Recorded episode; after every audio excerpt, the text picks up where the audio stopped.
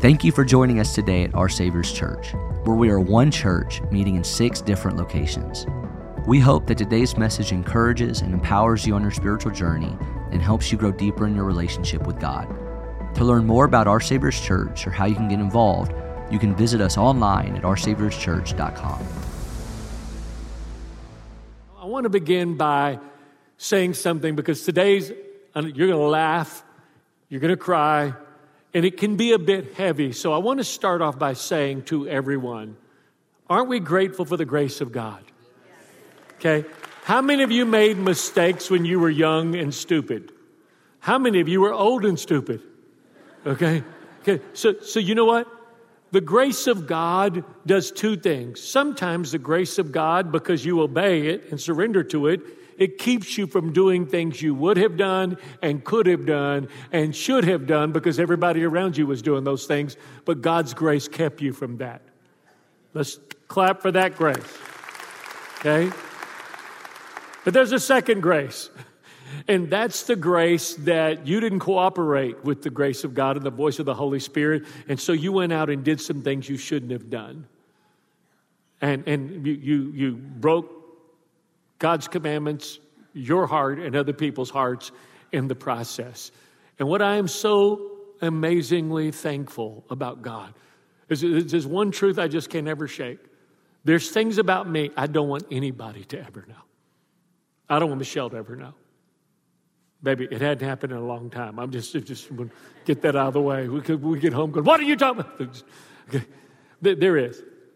But but I want to tell you this. I'm grateful that God knows and that He's still the one that loves me the most, even though He knows the worst about me.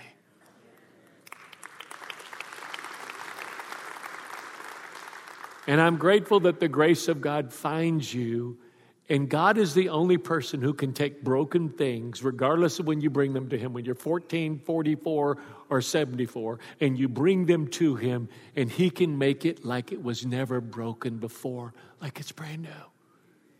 He's the only one that can do that because He's the one that made you. He's the only one that takes broken things and makes them better than before they were even created because He knows what we're created to be. So I want you to understand that if you're here today and you've been divorced, if you're here today and you've been unfaithful, if you're here today and you've been married 15 times, first of all, if you've been married 15 times, I want to meet you. Okay, but if you've been married multiple times, then, then I, the grace of God forgives you and it meets you right where you are to start with a new beginning. And I don't know, I don't know if y'all know this, but like I have a ministry of marrying people.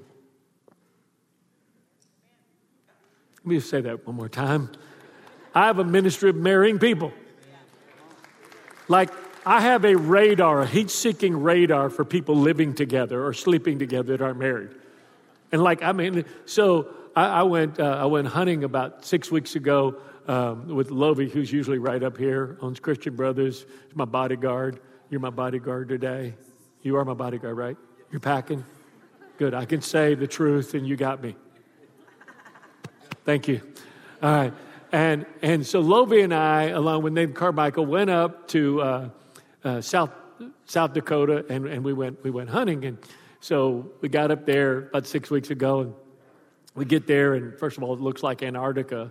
And uh, so we get to this beautiful lodge and we're greeted at the door by a beautiful young lady and she's holding probably a three or four month old baby and like, hi, how are you? She goes, hi. Um, um, JR will be here in a minute to, to meet you. And, oh, great. So they show us around and everything. And um, so JR comes up and I say, hey, JR, but we met your wife. She goes, well, she's not my wife. Well, is that your baby? He goes, yeah. I said, we're just, we're just living together. now, when I meet people living together, I ask them two questions. It's the same two questions every time. Here's the questions. Number one, are you ashamed to give her your last name? Or do you just not want the blessings of God on your life? Which one is it? And he goes, um, um, look at her. She looks at the baby. She's, he goes, Well, she keeps saying she'd marry me any day at any country courthouse. She just wants to marry me. I said, Then that's why I'm here. At that point, I stopped hunting geese. And the next day, 24 hours later, in front of the fireplace, I really should have brought the picture. I married them right there. But two years ago, I was hunting in North Dakota. And I'm laying out in the field and it's cold and you know, you're laying out, they call them coffin blinds. They're not coffins, they're just blinds. And we're just laying down like this. And, and, and while I'm doing that, I, I look, talk to the guy right next to me, a really neat guy. And I said, Well, uh, are you married? He goes, No, me and my girlfriend have been living together for two years. And I went, So I asked him two questions. Question number one Are you ashamed to give her your last name? Or question number two Do you not want the blessings of God in life? He goes, Neither. And we've been going to a church where a pastor talks just like you. I said, Well, good. Then I'll marry you anytime, any place. You got a free preacher and a free church. Three months later, I flew to Philadelphia and married him. Which brings me to yesterday morning, Saturday at 9 o'clock in the morning. So, uh, when I went six weeks ago to go hunting, right before that, I went to get some stuff done to one of my shotguns, and and uh, the guy who repairs the guns, his name is John, and so so John girl comes in. I said, John, is, is this your wife? He goes, Oh no, we're not married. We've just been together for two years. So I said, Really? Well, let me ask you a question. Are you ashamed to give her your last name or do you know what the blessings of God on your life? He goes, Neither. And I married him right here. I've never done a wedding at nine o'clock in the morning, but yesterday morning at nine o'clock in the morning on Saturday, right here, I married John. Well, why are you saying all of this? Because your marriage is the most important thing about you that is not named Jesus living in your heart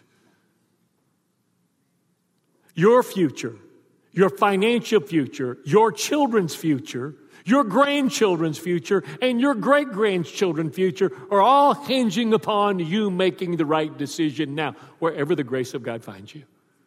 As a matter of fact, there's three indicators that will ensure you will not live in poverty. 95% true. Every time. Here it is. Number one, that you don't have a child when you're in high school. Number two, that you graduate from high school. And number three, that you get married and stay married. Those three things ensure that you won't live in poverty and your children will live in poverty.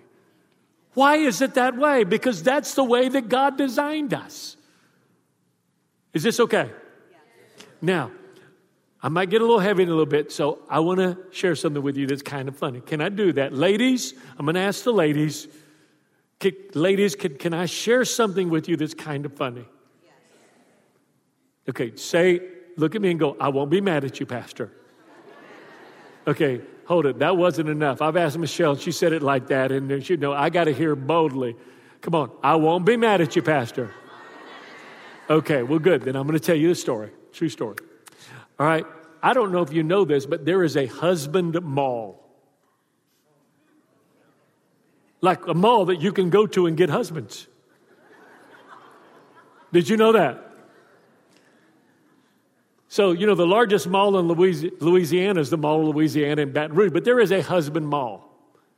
And one day, one of the ladies in the single women's group at a church said, Ladies, I just found on the internet, I just found on the internet the husband mall. And next Saturday, I want y'all to get, I want y'all to exercise all week long. I want you to get your Spanx on. I want you to put your babe on. I want you to get all ready because we're going to go to the husband mall next Saturday. I'm written a large people mover and we're going to go, we all going to get us a husband. Man, the women's group was excited. All the single women piled up on Saturday morning in this people mover, and man, they drove in, pulled right up to the husband mall. To get into the husband mall, you had to go into an elevator, and in the elevator there was three floors. So they all are all ready. They're all got, got their babe on. They just.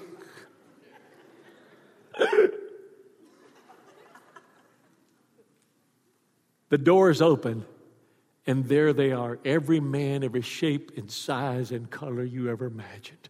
All tall, dark, and Mexican and other colors. All in that mall, bowed up, swole, strong. Kind of looked like a cross between me and Pastor Chris Reese. Okay, more like Pastor Chris Reese. And, and a big sign said, Christian husbands Boom! Every woman ran out of there. They started grabbing men. Men that like women that like short men had a short man in a headlock was dragging him back. Women, I mean, people were just pulling people in. They were they were so excited. These ladies were so excited. The lady that put together the trip said, "Wait a minute, well, ladies, stop! There's three floors. This is just the first floor. If the first floor is all these good-looking Christian men, what do you going to be on the second floor?" So she finally beat all the men off and got the women back in the elevator, and they went to the second floor, and the door opened, and man, the men were better looking. And it said, Christian men with high paying jobs that love children. Woo, man, they ran out. One woman grabbed two men. I mean, they, she was so excited. She was pulling them in, and, and then the lady who headed up the trip said, Stop, stop, stop, stop, stop. Listen, this is just the second floor. There's three floors. The first floor was Christian men, the second floor was with that. What do you imagine was going to be on the third floor? So reluctantly, the last lady let go of two of the men she had and they pulled her back in and got everybody back in the elevator and they went up on the third floor and the door opened up and there was no man at all. But there was a big sign that goes, This goes to show you no matter what you give some women, they'll never be satisfied. Go back to the first floor. now, you said you wouldn't be mad at me. I officiated a wedding here yesterday morning at nine, but the first wedding was officiated by God. So let's peek in and see how it went in Genesis chapter 2. Then the Lord God said, It is not good for a man to be, I'll make a helper for him that's just right for him. So the Lord God formed from the ground the wild beasts, the birds of the sky, and he brought them to the man to see what he would call them. And the man chose a name for each one of them, and he gave all the livestock and all the birds of the sky and all the wild animals, but still there was no helper found just right for him. So the Lord caused a deep sleep to fall upon him. And in this deep sleep, while the man slept, the Lord took one of the man's ribs, the place closest to his heart. Remember that, ladies. As long as you stay close to your husband's heart, you will always have his ear. But if you try to speak to his head and tell him what to do, you will lose his heart. You will lose his heart. Just a little nugget along the way. And then the Lord closed up the openings, and the Lord God made a woman from the rib, and he brought him to the man, and the man said, At last, the man exclaimed, This is one who is bone of my bone and flesh of my. She will be called because she was taken out of a man. This explains why a man leaves his father and his mother and is joined to his wife, and the two are united into one. Now, the man and his wife were both naked, and they felt no shame. Now, I want you to think just a moment about all the meaningless things that we know, that we have memorized. How many of you are walking sports fact machine? Okay? How many of you know all kinds of science things? How many Jeopardy people do we have here? Raise your hand. Okay. How many of you know a plethora of songs that don't matter? You put your right foot in, you put your right foot out, you do the, and you. Tr- Why do we all know that? I mean, well, why do we know all of these like science, E equals MC squared. I mean, well, when is the last time you ever needed that? And the dumb rap, rap songs, how you like me now, gold teeth in a smile, try to take me out the ghetto, but I'm still buck wow. I mean, how do I even know that song? Like, how do you know stuff like that? I, I, Michelle and I were driving to uh, Birmingham. We went to a pastor's conference with a couple of thousand pastors, and, and, and she, she said, Do you remember that poem you taught the boys when they were growing up? You think they still remember it?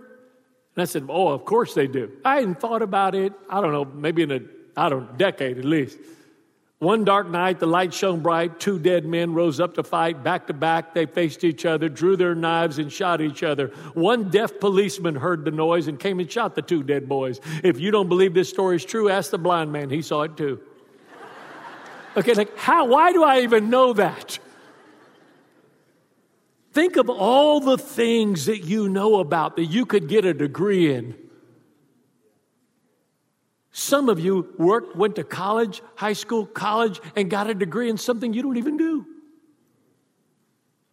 I have a degree in two things knowing God and knowing Michelle Marie Aranza.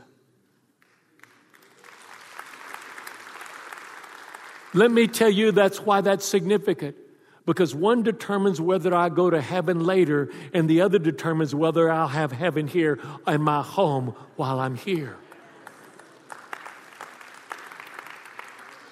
Oh, I know. I know. We'll be sitting down, having coffee in the morning. She'll go like this, and I'll jump up and get coffee, and the kids will go, How do you know? I go, I know the look. I mean, when she looks down at the cup and it's, you know, down this much, I know what that means. So I just get up and do it. And so it's so funny. She'll cook and she'll, she'll put everything out. And I'll look down. She goes, What is it? What? Oh, baby. No, no, I can tell by the look. What is it? You didn't bring the Tony's. All right, I'll bring the Tony's. We just know. Well, we have a degree in knowing each other. And can I tell you this? It doesn't hang on the wall but it hangs on the wall of my heart and it guides me every waking moment of my life. That's the kind of degree that we need. Do you remember when you fell in love? How many remember when you fell in love? Okay. A lot of dementia in the house. Okay. Love dementia. okay. Do you, do you remember? How many of you remember when there were landlines? Some of you young people don't know what that is, all right? Hey, do, do you remember when you just stretched the cord like as far as you could? Okay, and, and, and there was there was a landline. How many of you, when, when you were in love, you know the actual scientific facts are that when you are in love, a chemical is released in the back of your brain like you're on crack cocaine. It's true. It's true. That's called eros love. It's where we get the word erotic. That's all of these emotions and all of these feelings and all of the, and I love you and I miss you. And did I tell you how much I love you? And I love you more. No, I love you most. No, infinity, I love you. Just all those dumb things. Do you, do you remember that? How many of you ever fell asleep talking to someone on a landline? Of course you did. Do you remember when you were in love? Literally, you could be working seven and seven. You're up a 24 hour shift. You drive three hours just to spend 35 minutes with her and turn around and then go back. why would you do it? Because this chemical was released in the back of your brain and it was like you were on drugs until you got married and got sober. Marriage will sober you up quicker than a halfway house and a detox treatment center. Go ahead and clap. You know that's true. So that wears off. That wears off. That, that, that, wears off. I remember the things that I promised Michelle. Michelle made Michelle promise me. I said, Promise me I'll never see you without makeup. True story. True story. Promise me you'll always lay out my clothes. Ladies, I know, go ahead, hate me, judge me. Go ahead, that was a long time ago. Pro- prom- I mean, I, I remember all of, promise me you'll always wear size one jeans. She lied. She wears a two now. I remember all of the things that when, you, when you're young and in love that you, does anybody remember those? But I can tell you, marriage will sober you up quicker than a halfway house and a detox treatment center. It will. So let me start from the very beginning because until you start at the beginning, things don't make sense. What is the purpose of marriage? What is the purpose of marriage? God said it's not good for a man to be alone. So part of it is the fact that we are alone. If you've heard me do a wedding, I say if you hyphenated that, it means all one. And so God separated man and he took the part that is tender and gentle and pretty and he put it in the woman and he put the rest in us. We got the leftovers. And, and, and until we are one together, then, then there is a, an element of, of loneliness in us. So that is part of it. But if you marry somebody because you're lonely, you marry them for the wrong reason. Because the only thing worse than being lonely and alone is being married and sleeping right next to somebody that you are estranged from and you're this far apart, but it seems like you're on the other side of the ocean from them. You know why you're so quiet? Because we all know. We all know. So, what is the purpose of marriage? Why did God create marriage? Look at me because you got to get this. If you're single, you better get this right now.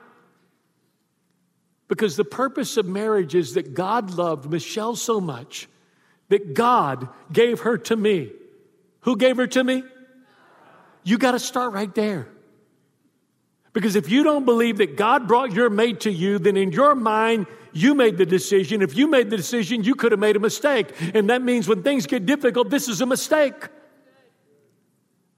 I was driving one of my children to the airport in New Orleans once when they were flying back out of town, and they looked at me and they said, Daddy, I want to ask you a question. I said, Okay. They said, Do you think Mama is the most beautiful woman in the world?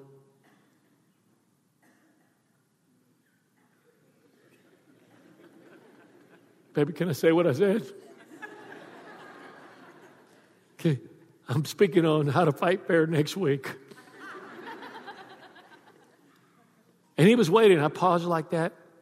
And I said, No. He said, You don't? I said, No, I think she's the most beautiful woman in the world to me. God didn't make her. There's seven billion people on earth. He only made her for one Mexican from Houston. Just for me. Can I tell you why that's so significant? Look right here. Because when temptation comes, and it will come, and it does come, and when it comes, you can turn and go, God, thank you that you gave me exactly what I need. Exactly what I need. One of our children was incredibly difficult growing up, and Michelle would say, Babe, we need to send this child to boarding school. We need to send this child to military school.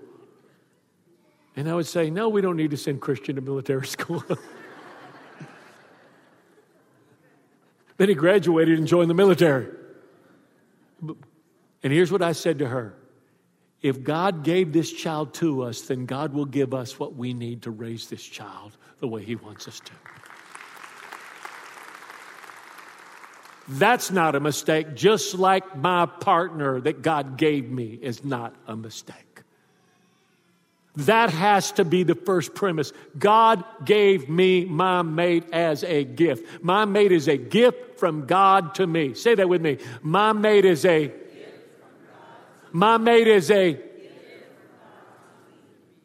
You don't change a gift, a gift changes you. A gift changes you. And so when I understand that God gave Michelle to me so that God could show her how much He loved her through me. The reality is, marriage is not choosing who you will get from for the rest of your life, but who you will choose to give your life to for the rest of your life. Who you give yourself to. So now I want to give you four principles that we've discovered from God's Word in 41 years and 103 days that will help you build a marriage and a love that will last a lifetime. Number one, Play together. Say that with me. Play together. Fun. Life is too serious and sometimes too hard not to enjoy laughing with your mate and behind their back, laughing at them. Just laughing with them. God gave us to each other for fun. That's your boyfriend and your girlfriend forever. You play with everyone that you enjoy. Your real BFF is not the girl you graduated from kindergarten with or the guy that you like playing golf with. Your real BFF is the mate that God gave you to spend the rest of your life with. Play makes emotional deposits into your account. We call that emoting. Michelle and I do this every morning. We, even when, when, when the children were younger, we'd get them off to school, we'd come back, and we have coffee with each other. What are you doing? What are you going to do today? Why do you do that? Okay, I'll beat him when he gets home. Okay, I didn't mean that. Why did you say that? I don't know. And what we do is get everything out and we clear off the table. Do you know why? Because if you don't, children, life, bills, work will throw all kinds of stuff on the table until you're not dealing with that, it's dealing with you.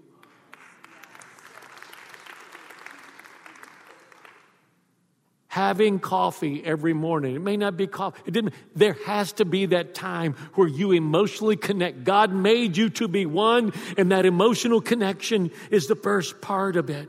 We all gravitate to fun and pleasure from pain and problems. And if all you represent to your mate is pain and problems, don't be satisfied. Don't, don't, don't be surprised if they're not satisfied being in a friendship with you because you're bringing up constantly the problems. It doesn't mean they won't be there.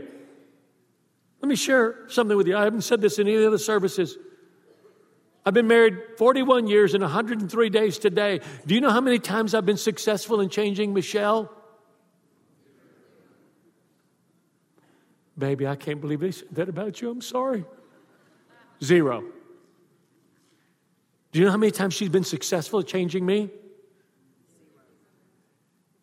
When I do my part, when I do my part and react in a Christ like spirit, it paves the way for the Holy Spirit to change her.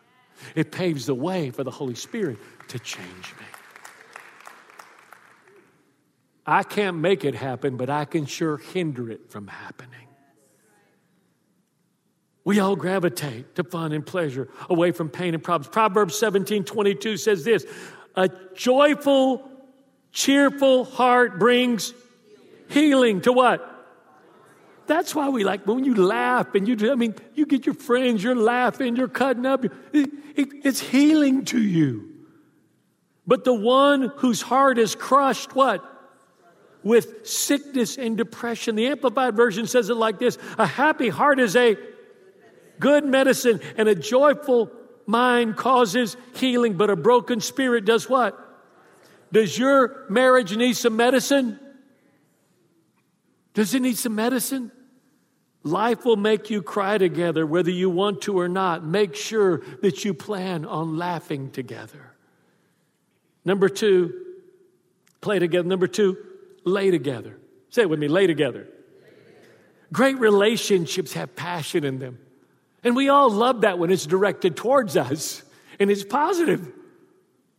But we all hate it when it turns dark and turns against us and it's negative.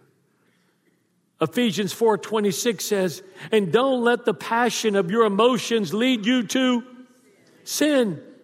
And don't let anger what? Control you or be fuel for revenge, not even for a day." Revenge will destroy your relationship. I can't tell you how many people that I've counseled in almost the last 49 to 50 years who their mate cheated on them and they were so bitter and angry that their mate cheated on them and they cheated on their mate to try to think they were going to get even with them and all they did was create two broken hearts and two holes for both of them to dig out of. Revenge will destroy your relationship. Ephesians 4:26 the New Living Translation says this, and don't let sin and don't sin by letting your what? Anger do what? Control you. And don't let the sun go down while you are still angry. For anger gives to. Would you like to give the devil one of your feet? So that every time you start moving in the right direction, he causes you to fall? In the last service, in the previous service, I, there was a person that came in with, with, with, with a cast on their leg, on their foot. I said, Well, what happened? Well, they said, Well, I, I stepped on a rock when I was buying some uh, garden stuff and, and broke my toe. And the other guy said, Well, I got a sore on my leg. You, you look at them. Look at me. I look at marriages like that and people that are always given a foothold to the devil and they're always struggling, always struggling. The Bible tells us the devil's going around looking for any place that he can attack. Why give him a foot in your marriage? Why give him a foot in your marriage? Anger, controlling you, brings separation, and separation allows the enemy to bring a foothold of temptation. When, when I was young, anybody here that's 40 and younger, when, when you were young, teenage years, if you wanted to be lustfully influenced, you know what you did? You went to the 7 Eleven. How many remember, remember the 7 Eleven? You went down to 7 Eleven and one of your buddies got the person behind the counter because behind the counter was the magazines that you want to look at, but they had a brown paper bag in front of them. How many remember that? You couldn't even see them. And your buddy would go over there and call the clerk over and go, Hey, could you help me find some now laters? Some Tootsie Rolls, some root barrel, root beer barrels. And while they were over there, your buddy would sneak behind the counter and get one of those magazines, just kind of like, and walk out with it. Do you know now you don't have to pursue evil and lust? It's pursuing you. You just pick up your phone, boom, so and so, topless picture today, turn here, click here, click twice. Dude, it pursues you. It pursues you. You don't have to chase it, it's now chasing you. So the enemy is constantly looking for a place to attack your marriage in an area of lust. Romance makes all the self sacrifice worth it. In almost 50 years of counseling, I've never had one couple ever come up to me and go, Pastor, would you just pray for us? Why? We just got too much romance. really? Yeah, we just, you know, We've been on a honeymoon for 40 years. We just can't wait to get the kids out the house and have fun. That's never happened. Ever. As a matter of fact, as pastors, you know what our job is? As pastors, our job is to keep people out of bed who aren't married and to get people back in bed who are married. So keep an element of the unexpected weekend getaways. No, how much does it cost to write a note saying thank you? I read a study uh, about a month ago. The number one two words that were shared in every healthy relationship wasn't love you, it was thank you. That simply says, I'm not taking you for granted. Thank you for the meal. Thank you for paying the bills. Thank you for working hard. Thank you for taking care of that for me. Thank you for cleaning out the garage. Thank you for beating the child that I knew needed to be beat, but I didn't want to touch him. Thank you for that. It, it's, it, it, are you with me? Ladies, give your mate something to think about. The enemy's always throwing things at him. You give him something to think about. Call him. TV dinners tonight. Maybe you have your code. I don't know what your code is. Our code is banana pudding.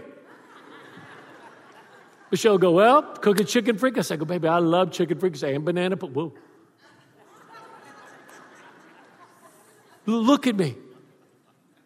How in the world were you so romantic and rose conscious and no conscious and texts and calls and all of that before you got married, but now you've been married for 20 years and you forgot to be thankful for everything that you chose and pursued and wished that you could have that you now have? Keep dating your mate. One survey revealed that half the marriages that end divorce ended out of boredom. Don't isolate. Isolation brings separation and gives the accuser an opportunity. Have you ever gone to bed mad? You've had an argument, gone to bed? Come on. What happens? You withdraw, you self process. You know what happens? You lay there. Some of you real mannish. I'm not sleeping next to you. I'm just go get on the couch. Well, I got that lazy boy. And go, you park yourself on the couch, and as soon as you do, you just gave a foothold. You just gave a, a, a TV and a radio call to the enemy. And he starts. Can you believe that? Let me tell you something. Before he had you, did you see that girl at his class reunion that he used to date? You look so much better than her. Let me tell you something. You know, people tell you you look very good for your age. Can, can, you, can you believe that he's treating you that way? Let me tell you something. There'd be a lot of men in Lafayette that love to be married to you. You could tell by the way they look at you. That's what he's telling her. She's telling him, can you believe that? You bust your tail working night and day. Do you know the women in Acadiana that would love to have the life she has? She's a member of the City Club and Reds, both of them. Walks around with Lululemon and other lemons. she she goes everywhere she wants to go got a credit card can charge up whatever she wants. Let me tell you something there's so many women in this school. That that guy she dated in high school he's a security guard at walmart. And look what she got in me. Look what i gave her in my double wide and do so It doesn't matter. The enemy will always find a way. But what happens is we open up the door to that. I saw a couple that had been married 60 years in an interview. And the interviewer asked him, he said, Have you ever gone to bed angry? And the man said, No. I'm like, Oh, I feel horrible. He goes, But one night I did stay up for three weeks. that encouraged me. The truth is, you'll find out next week conflict that's resolved correctly creates intimacy. Conflict, oh, that hurt me. Oh, baby, I didn't know that. I didn't know that. Man, I want to give you something that it took me 35 years to articulate. Matter of fact, we're going to pass the offering one more time after I say what I'm about to say. Are the ushers ready? Okay, here it is. Look at me. Every argument, okay? I mean, there's stuff when you know you did stuff that's stupid, that you know you now looking back on it, you go, I shouldn't have done that. Like, I'm sorry. Okay, that, but, but the times that it's really hard is when you thought you were doing something that would be a blessing to her and it wasn't. Anybody know what I'm talking about? Men, don't raise your hand, just shake your head. I don't want you any more trouble you're already in. Look at me. Here it is. Look right here. And it's not only something that I say, it's something that's true. It should be true for every one of us. After pleasing God, the greatest desire of my life is to please Michelle. Because if it's not to please her, then it's to please me. After pleasing God, the greatest desire of my life is to please her. So, you know what I said, baby? I doesn't just tell me what to do. Tell me what to do. That's truly it. Conflict creates intimacy when it's done correctly because you're hurt, you share your heart, and then that greater intimacy is created between you and your relationship. Number three, what if I told you that every one of you could do something that would ensure that there was a 1,000 out of 500 chance that you would get divorced versus a 50% chance. That's what the rates are. 50% of marriages end in divorce, 60% of second. What if I told you there's one thing that you could do that would put you in a different statistic? One out of every 1,500. How many of you would want to do it? Raise your hand. If it was something I was selling, there'd be people who'd go, Pastor, I'm buying. I'll put it on layaway. Do they still have layaway? I, I, I want to do that, whatever it is. What is that, Pastor? What can I do to divorce proof my marriage and go from 50% to one out of every 1,500? Look right here. Pray together every night. Pray together. I, know what I know what the men here are saying. Pastor, prayer? I mean, like, I, look at me. Men, we don't want to do anything we're not good at. What I do most, I do best. But people go, Pastor, I'm, just, I'm just uncomfortable about that.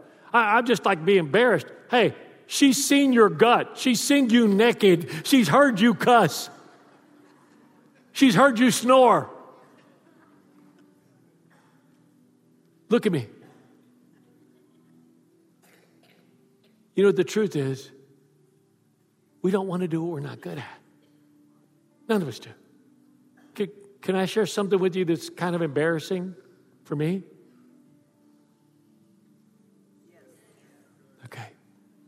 Uh, when, when, when we sold a house when we lived across the street at Clement, I, I mean, raised without much, I, I always wanted to have a Polaris Ranger to hunt with, a side by side, some of you call. So when we sold the house, I found one online, and the guy said, I'm here in Mississippi, and the first person that gets here with $9,000 gets it. So I sent Will Mills Jr. and Christian. They jumped in a car, got a trailer, and drove all night, showed up at the guy's house first thing in the morning, gave him $9,000. And I've taken care of that since that time, since 2012, and uh, I take care of it very well. And so the only problem was is that I didn't have a trailer and I didn't have a truck. So, so if I wanted to use it, I had to get someone to bring a truck and borrow their trailer to do it. And that was fine until I got a truck. But then I didn't have a trailer, so I was searching Facebook Marketplace about three years ago, and I found a trailer right down the street from here. And, and I went, it was actually somebody from the church, bought the trailer, it was a brand new trailer. Some of you have been backing up trailers all of your life since you're five or six years old. I was raised in the city. I was terrified of a trailer. Terrified. 62 years old and have never driven a trailer, driven a trailer. So one of the men in the church that I'm close to told me about that. He goes, Well, Pastor, I'll teach you how to do that. I mean, I'm Mexican. A little macho left in me. Oh, I got it. Nah, nah, I'm right. So when Joseph moved back three years ago, I said, Joseph, do you know how to drive a trailer? He goes, Yeah. So good, come help me. So he would hook up the trailer and, and he would drive it. And that went on till like a year ago. Like I I had a side by side, I had a trailer, but I couldn't hook it up on my truck. And so one day I called Joseph. I said, Joseph, would you come over and, and hook it up? He said, sure. And he kept, I don't know, took him a while, so I'm like, I'm going to try this. Nobody's going to see me. So I backed up, and Stuart, a miracle happened. I hooked it up. And then I hooked the lights up, and Don, it worked. And I thought, Bub, I've never driven one. Think about this. I had the trailer. I had the side by side. I had the truck.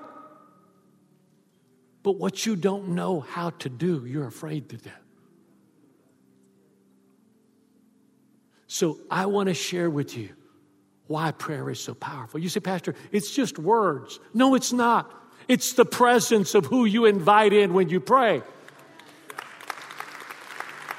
Like many of you we've been blessed that you invited us over to your house to visit or for dinner or for some Christmas party or something.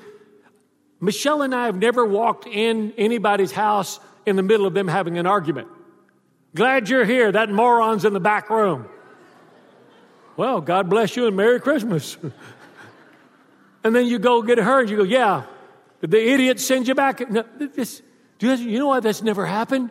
Because they would never do that in our presence. When you invite God's presence into the room, it is a hedge. It protects you from things that you would say, things that you would do, things that you're thinking. It's simply His presence. It's not the amount of words. It's not how good it sounds. It's simply you are inviting God into the one thing that's going to determine more of your legacy than anything in your whole life. There are three lies people believe before they get divorced. Three lies, and they're all lies. Number one, the other person will be better off. Number two, God will forgive me. And number three, the kids will get over it. Let me help you. Number one, no one's better after half of your heart is gone. No one. No one. Number two, God will forgive you. He forgives sin, not consequences. And number three, how many of you, your parents are divorced and you've been dealing with it all your adult life? Raise your hand. That's the proof of what I'm talking about.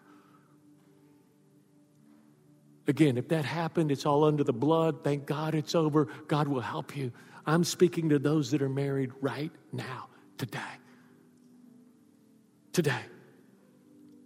So pray, even if it's simple. Put little, little Our Father. That's okay. Just, just grab each other. How many of you know in Our Father? How many of you can pray in Our Father? I mean, you can pray in Our Father drunk. A number of you have prayed Our Father's drunk. and here's the last one. And finally,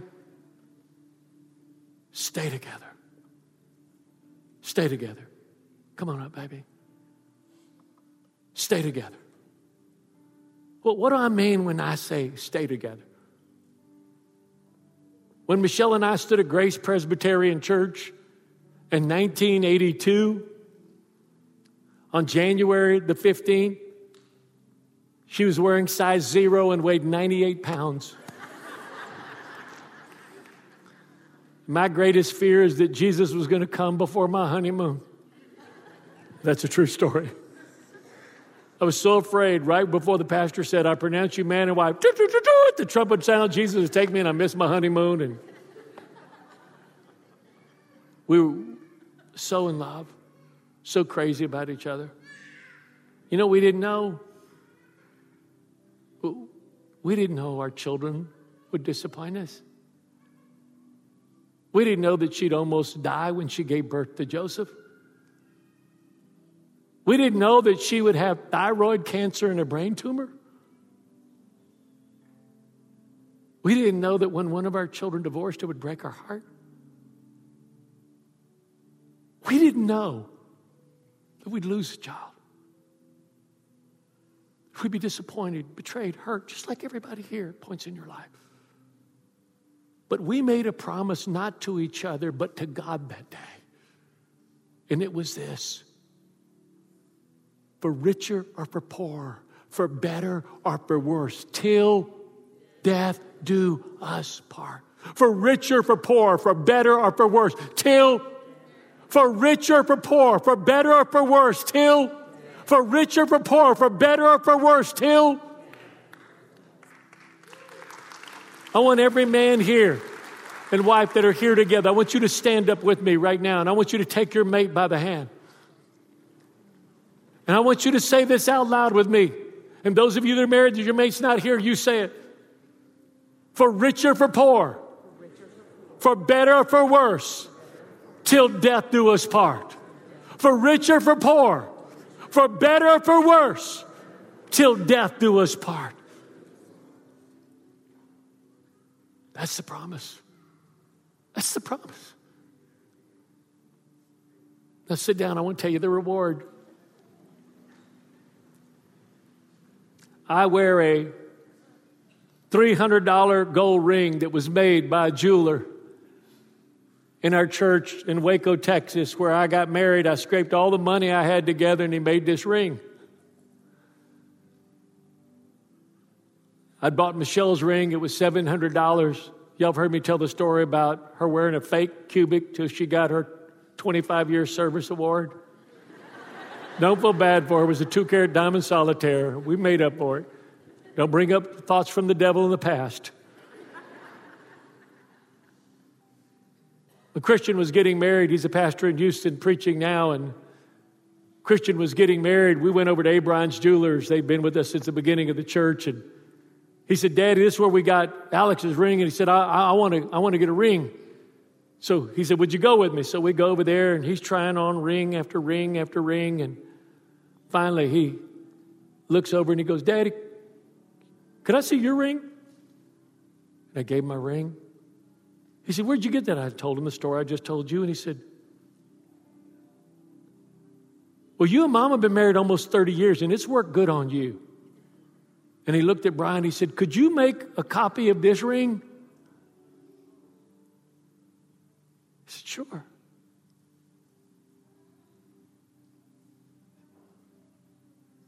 Eight years later, Joseph was getting married.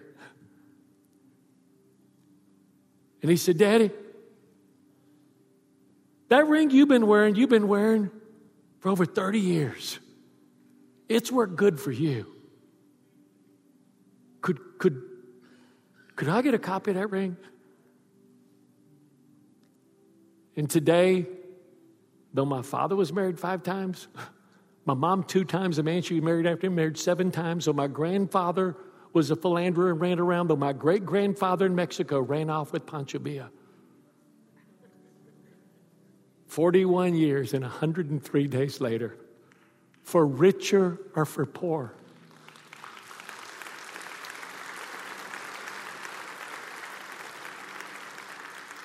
Through struggles, through trials, through death, through cancer, through heartbreak, through heartache, through financial struggles. For richer or for poor, for better or for worse, till death alone do us part by the grace of God. Father, today we pray, Michelle and I, for every marriage represented here. Right now, in the name of Jesus, this world hates family. The enemy hates family, and that's why he's trying to destroy it, misname it, and even dissolve it. You didn't call a village to raise a family, you called a mama and a daddy to raise a family. Today, we pray for every marriage here that by the grace of God, you would strengthen them and put a divine backbone inside of them to build on the promises of God, to make prayer a part of their life, to make church a part of the foundation of their life, so that their children too have an unwavering faith and a place to wander home to when they wander away from. I pray for every marriage here. I pray a hedge over them. I plead the blood of Jesus that was shed on the cross over every marriage here. And now, with every head bowed, every eye closed, I want to ask you the most important question of your life. Jesus said, unless a man or woman was born again, they wouldn't see the kingdom of heaven. Jesus said, unless a man or woman was born again, they wouldn't enter into the kingdom of heaven. You say, Pastor, what does that mean? Everything I said is totally true, but it's all predicated on one thing. You must be spiritually alive and have a spiritual foundation and a relationship with the God that loves you so much that he'd rather die than live without you. So, with every head bowed and every eye closed, if you're here today and you say, Pastor, I believe in God and I believe in Jesus, but I, I don't know if I've ever really surrendered my life to Christ and been born again. Jesus looked at a religious man named Nicodemus and said, Unless you're born again, you won't see the kingdom of God. Unless you're born again, you won't enter into the kingdom of God. So today, if you're here and you say, Pastor, I believe in God and I believe in Jesus. I may have been christened or baptized, but I've never prayed to be born again. Today, I want to know God. Today, I want Christ to be the foundation of my life whether I'm single or married, the foundation of my future. If that's you, if you've never prayed to be born again, I'm going to count the three. And on the count of three, I just want you to raise your hand real quickly, and I'm going to pray for you right where you are, and then we're going to close. One, God brought you here. God brought you here. Two, nothing in your life has ever been an accident. God's orchestrated to this moment. And today is your moment to know Him and to begin your spiritual journey by being born again and coming to know God. Three, if that's you, lift your hand high. I want to pray for you. 1, 2, 3, 4, 5, 6, 7, 8, 9, 10, 11, 12, 13, 14, 15, 16, 17. Anywhere else? Anywhere else? All right, 18. All right, 19. Put your hands down. Last 10 seconds, Pastor. I didn't raise my hand with these 19, but I should have. I need this. I need God in my life. He's not been in my life. I need Jesus in my life. I want to surrender to Him and be born again today. I didn't raise my hand, but I should have. Raise it and wave it at me if, if you didn't raise. Okay, 20. Anywhere else? 21. Yes. 22. That church, let's pray out loud with all of those that raise their hand to be born again. Dear Lord Jesus, I believe you're the Son of God. I believe that on the cross, you took my guilt my sin and my shame, and you died for it. I believe you faced hell for me so I would not have to go. And you rose from the dead to give me a place in heaven, a purpose on earth, and a relationship with your Father. Today, Lord Jesus, I turn away from sin to be born again. Today, God is my Father, Jesus is my Savior and I'm born again in Jesus' name. Amen. Would you give all those people a big hand? Stand with me if you would. I'm going to bless you and we're going to sing this song. This song they were singing, God commanded Moses to speak that over the people. That's why services are closed with that. May the Lord bless you and keep you. That's what he told him to do. And that's why we created a song. This is a promise of God for you, your children, and your children's children. That's why we do that. I'm going to pray for you and I'm going to bless you next week. Next week, learning to fight God's way. Now may the Lord bless you and keep you. May he make his face to shine upon you and give you peace. And may bless you in you're going out and coming in again. And may all that you set your hand to, seeking both God and his kingdom, may prosper and may bless it. And I bless you in the name of the Father, his son Jesus, and the all abiding Holy Spirit.